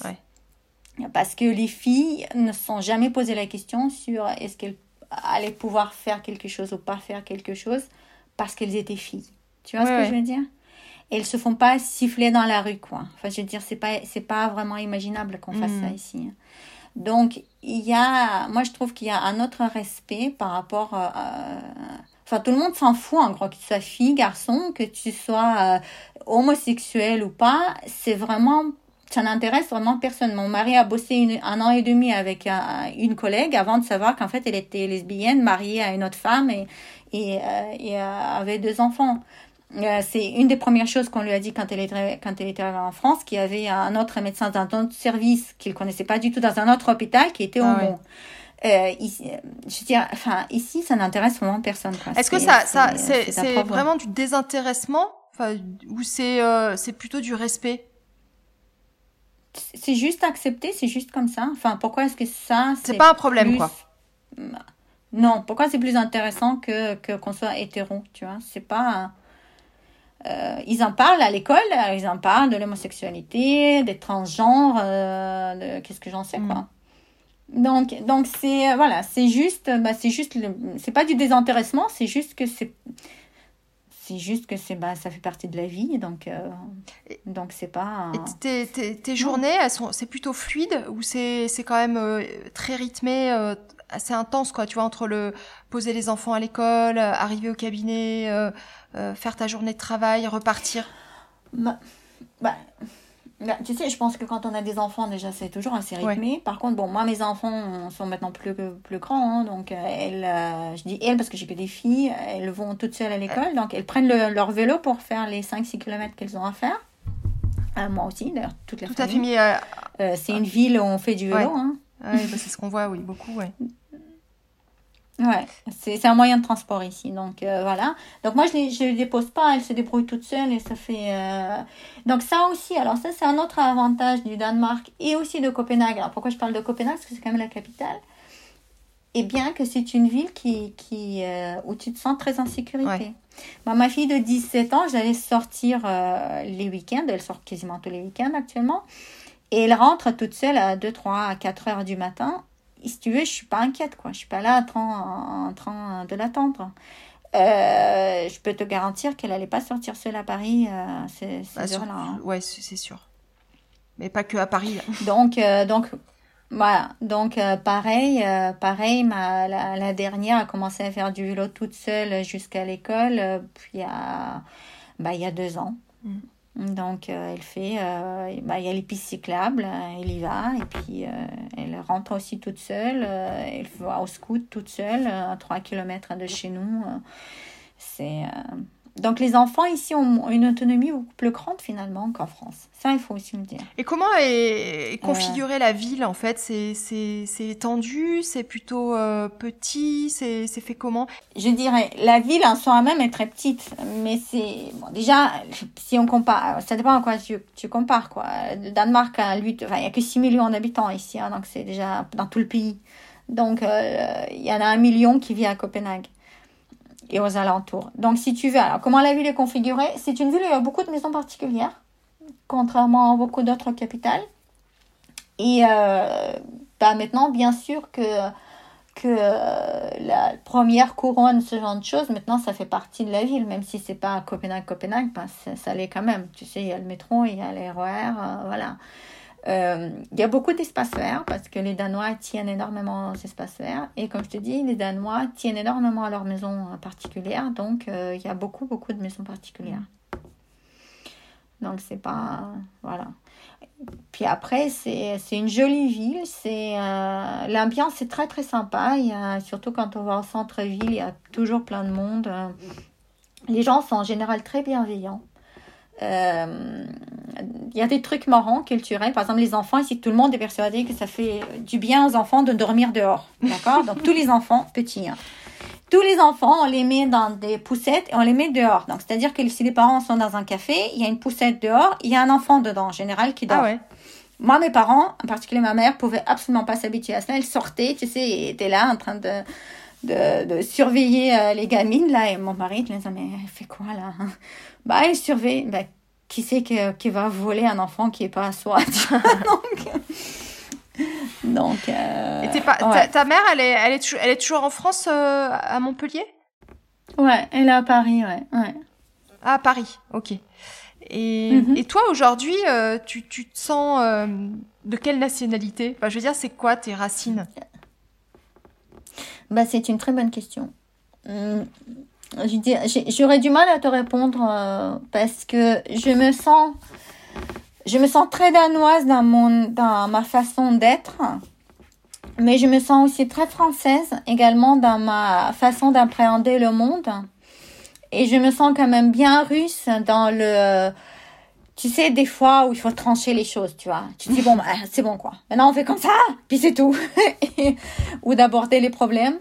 Et, hum, et je peux pas non plus faire complètement abstraction de mes racines juives, euh, parce que, voilà, avec ce qui se passe euh, dans le monde, euh, avec l'histoire de l'Europe et, et, et, les conflits et les actes les, enfin, terroristes qui visent malheureusement souvent cette communauté-là, bien sûr que je me sens aussi très juive, même si je pratique absolument pas, je mange du porc et, et, euh, et mon mari n'est absolument pas juif. Donc, euh, Et toi, c'était des racines juives du côté de ta maman ou de ton père? Et les deux, deux, Et du côté de mon père, ouais. Ouais, ouais, ouais. Hmm. Donc je dirais, voilà, je dirais que je me sens un peu comme une citoyenne de monde. Je pense que c'est euh, c'est un peu ça actuellement, en tout cas de l'Europe. Mais de mm. toute façon, pour toi, c'est maintenant euh, ton, le, le, pays où tu, en tout cas, tu veux exercer ton, ton métier, euh, c'est le, le Danemark. Bah, écoute, je me suis beaucoup plus épanouie au Danemark, en tout cas, dans mon exercice. Ça, on peut le, je peux pas le nier. Après, est-ce que d'ici, euh, quand les enfants seront partis, est-ce que j'aurai envie de partir ailleurs, euh, quelque part où il fait plus chaud et pourquoi pas le sud de la France? Possible. Ah mais, euh, mais je pense pas que j'envisagerais ma pratique, en tout cas de la même façon que je, ce que je l'avais fait la première fois. Hein. Mmh. je comprends. Mais après, bon, mmh. les choses peuvent, peuvent évoluer aussi favorablement et mmh. on n'est pas malheureux. C'est ce que tu disais tout à l'heure. On n'est pas malheureux en France. Mais bah, peut-être qu'aussi euh, c'était aussi ton, ton, tout début d'exercice. Hein. Euh, moi, euh, je, ça fait 15 ans que je crois que j'exerce, peut-être plus mm. maintenant. Je compte plus, mais bon, ça mm. fait au moins 15 ans. Mm. Et, et tu vois, j'en parlais avec mon mari hier, qui me disait que lui, il ressentait aussi que il commençait vraiment à, à prendre vraiment plaisir à travailler euh, depuis peu, mm. quoi. Tu vois, c'est un métier qui demande de, mm. de, telles connaissances, un tel euh, savoir-faire. Euh, c'est de l'art et et en mm. fait, on, on, on, progresse en permanence et on passe des caps. Il y a des caps où on a l'impression d'avoir, ça y est, d'avoir d'avoir atteint un bon niveau et puis et puis tu redescends un peu plus un peu quelques temps plus tard et, et, tu te remets en question et ainsi de suite. Donc euh, c'est mm. vrai que peut-être aussi que dans ton parcours, ça a pesé euh, dans, dans... Bah, certainement. Certainement. Mais après, enfin, moi, moi, si tu veux... Euh, alors, je pense que déjà, le fait d'être dentiste, je pense que c'est une chance parce que finalement, on, on, a quand même pas mal de liberté hein, par rapport à beaucoup d'autres professions médicales. Hein, mais par rapport à, l'exercice en France, les actes sont simplement pas récupérés, euh, rémunérés pardon, à leur juste valeur. Non, mais ça, c'est certain. ça, c'est, je pense que ça, c'est la, la, réalité. Et je pense que malheureusement, la, la dernière convention a, ah oui, a fait du mal. A vraiment fait reculer, d'ailleurs, le, le, métier de, oui, Enfin, de quelques dizaines d'années. Oui. Donc, je pense que ça, ça contribue certainement au, mal-être des dentistes, au mal-être enfin, sur lesquels on peut, enfin, on, peut, on peut entendre des choses, on peut lire des choses des, des dentistes qui envisagent plein de formations, enfin, de se reconvertir ou qui, qui n'en peuvent plus, quoi. Parce que c'est sûr que même si on a une, on a une patientèle fidèle euh, et tout ça, si tu peux pas, euh, enfin, si tu peux pas leur offrir les soins que toi tu considères comme peut-être pas les meilleurs, mais les justes mm. soins, euh, je pense que c'est, enfin pour moi en tout cas, ça a été très très frustrant. Mm. Voilà. Après, euh, effectivement, je pense qu'on peut aussi prendre du recul euh, et, et c'est juste, c'est aussi notre personnalité, euh, comment on vit les choses. Hein, parce que si tu voyais ma vie à, à Saint-Germain de l'extérieur, j'avais une, une, une très très bonne vie qui, je pense, aurait fait rêver pas mal de monde. Ouais. Hein, mais on vivait dans une maison, euh, j'avais mon cap pas loin, euh, je pouvais moduler mes heures, euh, les filles étaient dans une super bonne école, on avait une fille au père, voilà. Après, si tu veux, moi je le vivais mal parce qu'entre autres, j'ai jamais eu besoin d'une fille de, de fille au père avant parce que j'étais, on était tous les deux en état de s'occuper de nos enfants, hein, de, de nous occuper de nos enfants tout seuls, quoi, sans, sans, sans aide. Donc moi je le vivais mal. Après, c'est mon problème personnel. Hein, euh, je pense qu'il y a beaucoup de gens qui, auraient apprécié cette aide-là. Mm. Donc, euh, donc je pense que c'est ça aussi. hein. Tu faisais beaucoup plus d'heures quand tu étais installée euh, à Saint-Germain? Ah bah oui. Bah oui, je, je travaillais entre 8h et 20h. Et tu voyais combien de patients par jour? 15 ans, Ouais. je pense. Ouais. Ouais. Ouais. Mais... Bah, il y avait aussi une demande. Puis tu sais, hein, t'habites à- quand tu habites en région parisienne, tu ne peux pas te permettre d'arrêter euh, à 4 heures. Parce que sinon, tu vas pas vraiment voir les patients que tu veux réellement voir. C'est-à-dire les, les, les gens qui ont un salaire. Enfin, soyons honnêtes aussi. Eh oui. Ils ont un travail, ils rentrent, euh, ils peuvent pas être là avant 6-7 heures. Hein, donc, euh, Oui, c'est vrai. à l'école finit tôt aussi. Mm. À Donc, quelle heure euh, L'école finit, euh, genre. Bah, enfin, nous, moi, mes filles sont, sont deux sur trois sont au lycée français ici, mais donc c'est, on peut pas. Mais sinon, c'est deux heures et demie. Ah ouais. Qu'ils finissent deux heures et demie, trois heures. Remarque-moi, ma fille, elle vient, de, elle vient de rentrer à 2 heures euh, aujourd'hui, donc. Ouais. Bon, mais c'est pas Ouais. tous les jours comme ça. Et euh, tiens, d'ailleurs, je voulais savoir comment euh, comment t'avais connu euh, mon podcast, parce que finalement, euh, bon, sur les réseaux, j'imagine, Par Facebook. par Facebook. donc tu fais, t'es sur. Voilà, et puis après, j'ai commencé. Bah, j'ai commencé à, à l'écouter. En particulier, je me souviens, je, devais, je faisais un trajet en voiture pour, euh, oh, pour chercher mes filles chez leurs grands-parents, là, ici. Euh, ils habitent à 400 km, mes, mes beaux-parents. Et, euh, et du coup, bah, je devais m'arrêter à chaque fois pour changer le podcast parce qu'il y avait un, un qui finissait, je voulais bien Ah ouais? le suivant. Non. Donc, euh, et puis après, bah, je les ai tous écoutés, et voilà. Bon, ça me fait plaisir. Mhm. Et ça me fait plaisir d'être écoutée euh, aussi loin, en fait. Mais euh, et donc, t'es sur, t'es, ça veut dire que tu es sur des groupes euh, de dentistes en France? Bah Ouais. oui. Ouais, je suis sur euh, Dentiste de France euh, ou Chirdan. Chirdan Et de tu France. vois, le- oui. alors, euh, tu, tu, tu vois un peu les, les, les discours passés, l'état d'esprit. C'est, c'est... Ouais. Moi, je vois, je vois, je lis pas tous les posts. euh, je suis pas très, je suis pas très accro euh, à, à- au réseau Mm. Facebook. Euh, mais euh, mais je vois je vois quand même passer beaucoup beaucoup d'agressivité euh, et de frustration euh, dans les Mm. posts qui, qui m'inquiètent en fait. Mm. Ouais, je suis d'accord avec toi. Euh. Je, je, je trouve que c'est un petit peu marrant parce que quand j'étais là, moi j'ai l'impression qu'on était vraiment extrêmement confraternels. Tu sais, on peut pas critiquer un confrère ce qu'il a fait. euh, on se serre un peu les coudes, on, se, on est un peu en guerre, euh, tu vois. mais, euh, mais en réalité, entre nous, on est quand même vachement. On peut être vachement désagréable. hein. Ouais. Et euh, même, je trouve des fois, il y a des propos vis-à-vis des patients. Euh, j'ai, j'ai- Mm. Des fois, je me dis, j'espère que euh, le, le, le grand public ou, ou tu vois, d'autres personnes n'ont pas accès euh, à, à, à ces groupes, hein, parce que franchement, ça, ça, ça, ça, peut, ça peut vraiment nous donner une image euh, hyper négative. Mm. Euh, et il faut bien se dire qu'il y a certainement des, des, des gens qui sont pas dans du dentaire et qui, qui viennent explorer un peu les, les, les groupes. euh. Euh, bah, tout à fait. Ici, il y a eu, il y a eu quelques, euh, quelques remous ici où, euh, bon, c'était pas par rapport aux patients, mais c'était euh, par rapport au syndicat des assistantes, où euh, ils ont carrément porté plainte Ah ouais?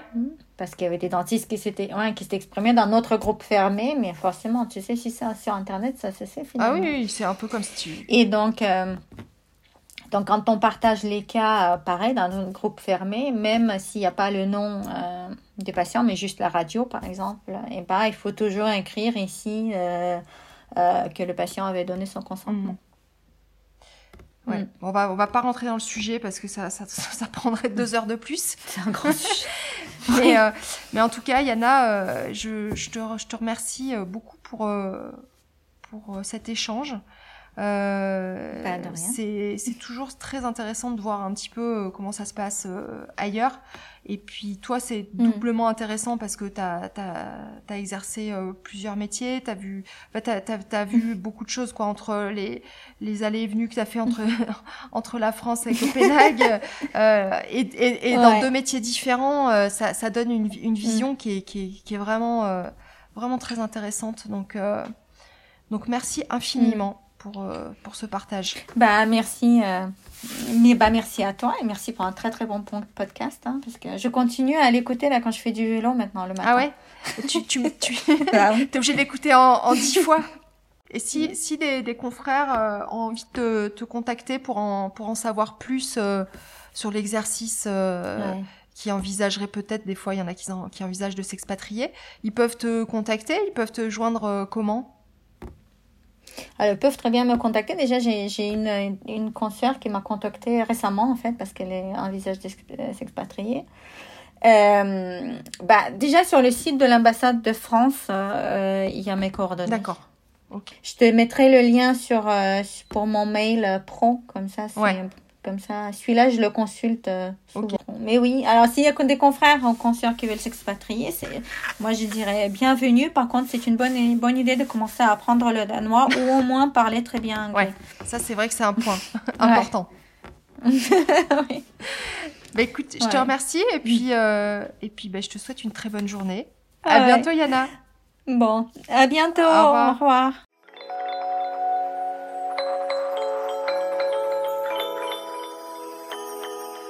Vous venez d'écouter l'épisode 45 d'entretien avec un dentiste. Si vous n'avez pas eu le temps de mettre des étoiles sur votre application d'écoute de podcast, c'est le moment de le faire. Ça m'aide à le faire connaître, c'est donc très très important pour moi. Pour ceux qui écoutent directement sur le player du site internet, je vous encourage vivement à vous abonner sur Apple Podcast, Deezer ou Podcast Addict et à télécharger les épisodes que vous pourrez écouter n'importe où, sans prendre le risque que votre écoute soit interrompue à cause d'une mauvaise connexion. Allez, on se retrouve maintenant dans deux semaines pour un nouvel épisode vidéo podcast.